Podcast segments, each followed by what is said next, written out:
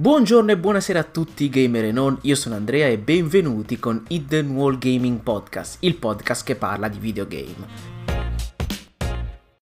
In questo episodio parleremo di The Last of Us 2, del review bombing e in generale di cosa vuol dire fare una recensione e del motivo per il quale alcune recensioni sono proprio sbagliate dal punto di vista teorico. Allora, partiamo da capo. The Last of Us 2 anzi The Last of Us parte 2 per essere esatti, è uscito quando stai registrando il podcast 5 giorni fa, in particolare comunque il 19 giugno, per console, per PlayStation 4. È un titolo che ci proietta in un futuro post-apocalittico dove si è sviluppato un virus che ha contagiato l'umanità uccidendone circa il 60% e trasformandone una parte in degli zombie in questo scenario abbiamo dei vari gruppi di sopravvissuti che ovviamente lottano per sopravvivere sia contro gli zombie che contro altri gruppi di sopravvissuti. Diciamo una, un classico, tra virgolette, scenario post-apocalittico che abbiamo anche visto in tante altre rappresentazioni cinematografiche e non. La potenza del primo capitolo stava nello stile narrativo superbo, i tempi dettati del primo capitolo della narrativa erano veramente eccezionali e nelle emozioni che sapeva trasmettere. The Last of Us parte 1 dava proprio l'impressione di viaggiare in questo mondo, metteva davanti a un'etica, ti metteva davanti delle scelte morali, cercava di farti capire qualcosa di più. Non era solamente un gioco per intrattenere, anzi, probabilmente se uno voleva essere intrattenuto puramente non avrebbe giocato The Last of Us. The Last of Us voleva raccontarti una storia e farti ragionare su alcuni aspetti molto importanti della vita. Il primo gioco è stato apprezzato sia da pubblico che da critica e ha probabilmente uno dei finali migliori mai scritti nell'ambito dei videogiochi e questo, anche questo è un parere condiviso. Un finale che, anzi una conclusione, rifacendoci al vecchio episodio del podcast, che poteva essere una conclusione a sé stante. Io non vi dirò nulla in questo episodio perché non voglio spoilerare niente né sull'1 né sul 2 di The Last of Us, voglio semplicemente parlare a più ampio spettro.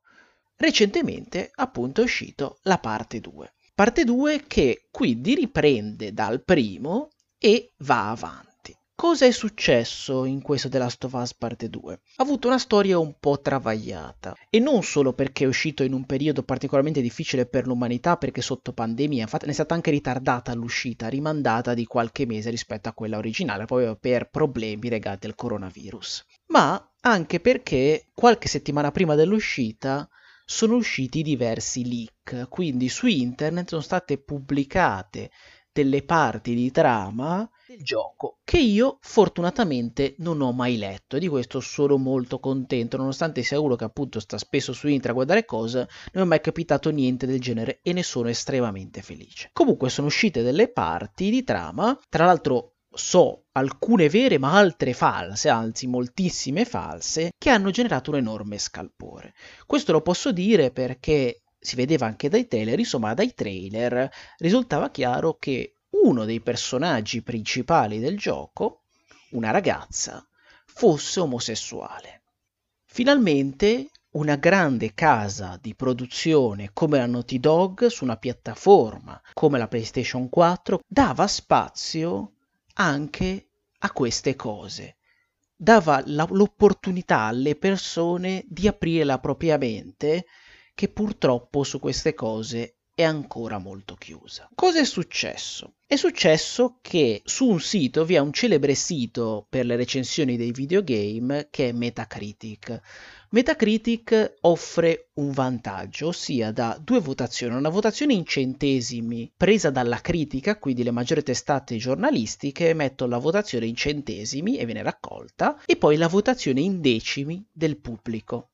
Quindi questo, se vogliamo, è anche una cosa interessante perché permette a una persona di dire ok, la critica ha detto questo, ma vediamo cosa dice il pubblico, una persona che può essere un ragazzo come me che magari è più interessato a giocare e non al, co- ai tecnicismi e quant'altro, vuole sapere cosa ne pensa un ragazzo di 20 anni su questo titolo. E questa è una cosa, secondo me, positiva. Peccato che è successo come era già successo con Astral Chain per Nintendo Switch e in parte per Death Stranding, che alla mezzanotte del giorno dell'uscita di The Last of Us 2 vi siano state una valanga di recensioni estremamente negative. Con estremamente negative intendo con voti compresi tra 0 e 3. 0 e 3 vuol dire che sostanzialmente lo capisce anche chi non è dentro il mondo del gaming, ma pensate un film o un libro vuol dire che è una tragedia, cioè una cosa ingiocabile, inguardabile, insomma non ha niente di positivo. Ma perché questo 0 e questi 3? Allora io vi leggerò adesso una recensione di queste perché penso che sia molto importante capire l'argomento di, che voglio affrontare. Una recensione di queste recita così. Mi era piaciuto il primo capitolo, era un capolavoro, però adesso questo titolo è un titolo politico fatto dalle sinistre e sponsorizzato dalla LGBT. Quindi per me è zero, non vale nulla. Il commento in inglese ve l'ho tradotto in italiano. Allora, LGBT sta per lesbian, gay, transgender, bisexual. Quindi un'associazione che si occupa dei diritti, un gruppo che si occupa di far riconoscere giustamente i diritti di persone che sono omosessuali, oppure bisessuali, oppure transessuali, che secondo questa celebre mente che ha pubblicato questa recensione si sarebbero preoccupati di creare un gioco politico, perché all'interno di questo gioco vi è una ragazza che è omosessuale. Ora, questo fa riflettere, fa riflettere sul fatto che nonostante noi siamo nel 2020, l'uomo, l'essere umano, non è pronto a vedere determinate cose su schermo, cose che ritengo siano normalissime e che esistono e quindi è giusto vederle come è giusto vedere una storia eterosessuale, sarebbe come se io mi scandalizzassi se in un videogioco vedessi che a un certo punto il protagonista e la protagonista si baciassero.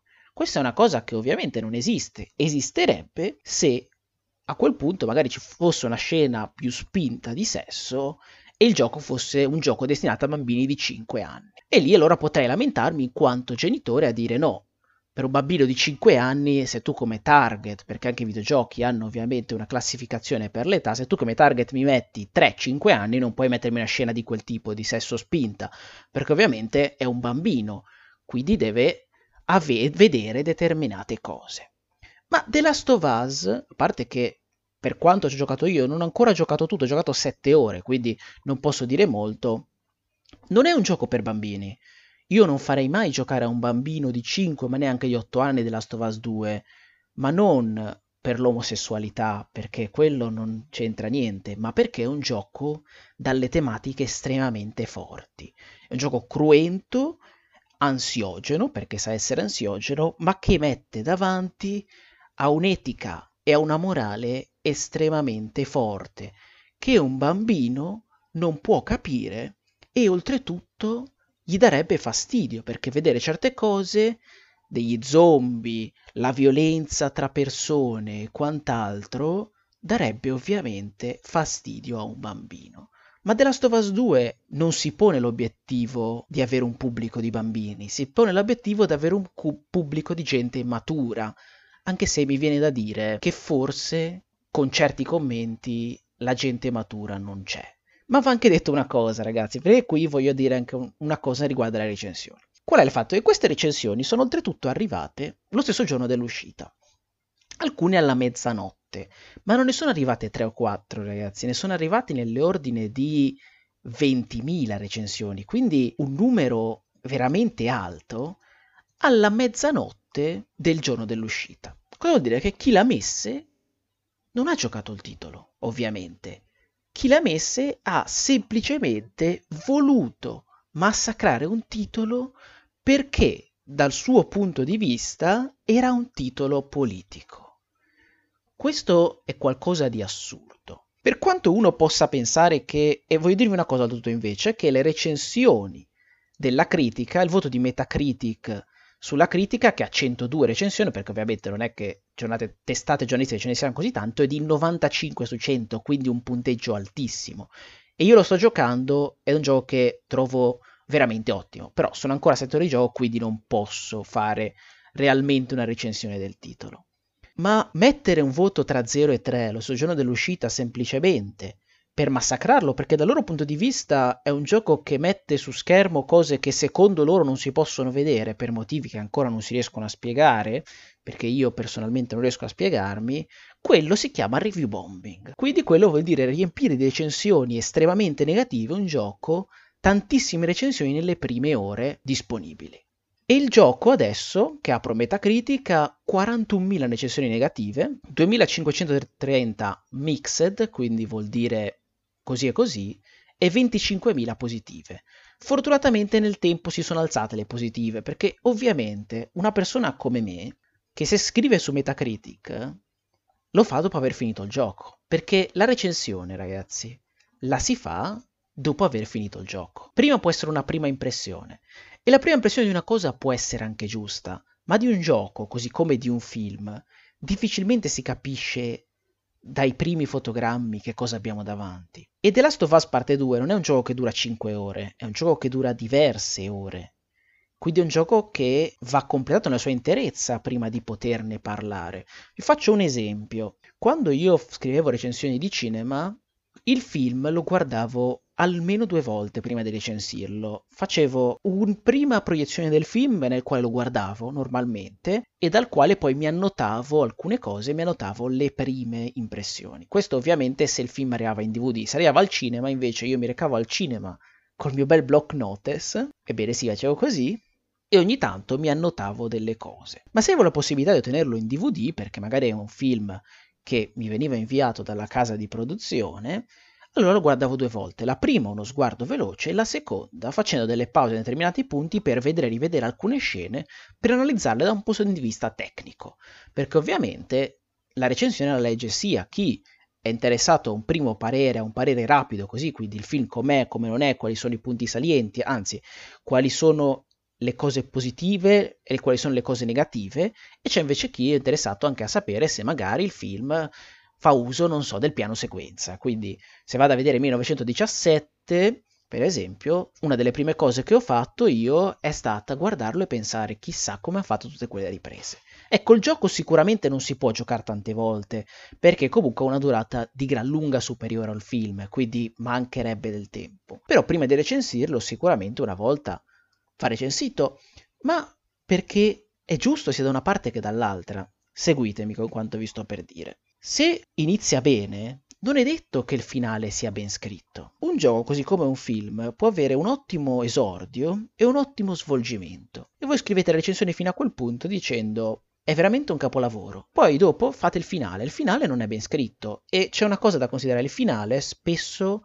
una delle parti più complesse da scrivere, proprio perché bisogna, è il momento in cui l'autore deve tirare una somma e chiudere tutte le storie aperte, tutte le trame e le sottotrame aperte, evitando i cosiddetti buchi di trama. Quando voi giocate a un gioco, guardate un film, magari vi accorgete di questo che non vi viene spiegato. Ok, dite vabbè, me lo spiegherà più avanti, me lo spiegherà più avanti, me lo spiegherà più avanti. A un certo punto arrivate al finale e se ve l'ha spiegato bene, è stato bravo a spiegarlo, bisogna vedere come, ovviamente, però è stato bravo a spiegarlo, altrimenti il gioco o il film manca di un pezzo di trama, ha i cosiddetti buchi di trama, che non vi devono essere, perché ovviamente se un qualcosa è ben scritto, è privo di buchi di trama. Per farvi un esempio, l'anno scorso è uscito un film estremamente importante, non farò nomi, e eh, aveva un buco di trama non indifferente che gli stessi attori hanno dovuto spiegare in interviste successive. Questo è una mancanza enorme e va considerata in una recensione. Però quando è che ci arriva a farla? Quando arriva alla fine. E questo quindi vale sia che la recensione sia positiva che negativa, perché possiamo avere un gioco che inizia bene e finisce male, ma non male dal punto di vista morale o emotivo che non mi piace il finale, proprio che magari è scritto male il finale, oppure può essere qualcosa che è tutto brutto, oppure tutto bello, per carità, oppure alti e bassi in alcuni punti e in altri non si può avere una completa visione del tutto senza aver appunto visto tutto. E questo quindi va anche a rinforzare il fatto che oltre alla cattiveria e all'assurdità di scrivere certe recensioni su un videogioco tanto per e solo perché si è visto a un certo punto in dei trailer un determinato orientamento sessuale di uno dei protagonisti. Però io non l'ho giocato il gioco, ma non mi piace perché fa vedere queste cose, quindi lo recensisco negativamente. E allora questo non funziona. Cioè risulta abbastanza chiaro che tutto questo non funziona. Ed è purtroppo triste dire che nel 2020 siamo ancora di fronte a certe cose. Ovviamente nessuno ti obbliga a farti piacere The Last Parte 2. Può non piacerti. Come ho detto nello scorso episodio, ci sono giocatori che preferiscono determinati tipi di giochi rispetto ad altri. Ho un caro amico che mi ha detto no, io non lo gioco The Last of Us Parte 2 perché il primo mi ha messo troppa ansia, non sono riuscito a finirlo e non giocherò il 2. Va bene, ma questo amico non dirà The Last of Us 2 fa schifo, perché non l'ha giocato. E purtroppo vi sono persone che invece si sentono in diritto di criticare lo stesso. Per fortuna The Last of Us Parte 2 sta vendendo tantissimo, sia in Italia che in Inghilterra perlomeno, e The Last of Us Parte 2 ha secondo me il coraggio di portare con sé un messaggio molto potente, un messaggio che passa e buca lo schermo e a volte ti prende a pugni nello stomaco, a volte a pugni in faccia e a volte ti accarezza con dolcezza. È un qualcosa che non tutti i videogiochi sanno fare e The Last of Us Parte 2 ha il coraggio di fare. E forse se veramente avete giocato al primo capitolo e il secondo non lo volete aprire perché tratta determinati temi, allora forse non avete capito nulla neanche del primo capitolo. Il videogioco qui dimostra di essere qualcosa di più, dimostra di avere la capacità di veicolare messaggi e questo è un qualcosa che va considerato. Io spero di avervi interessato con questo podcast e vi invito a seguirmi, ovviamente, e ci vediamo anche su Instagram, hiddenwall underscore podcast, e ci vediamo alla prossima settimana.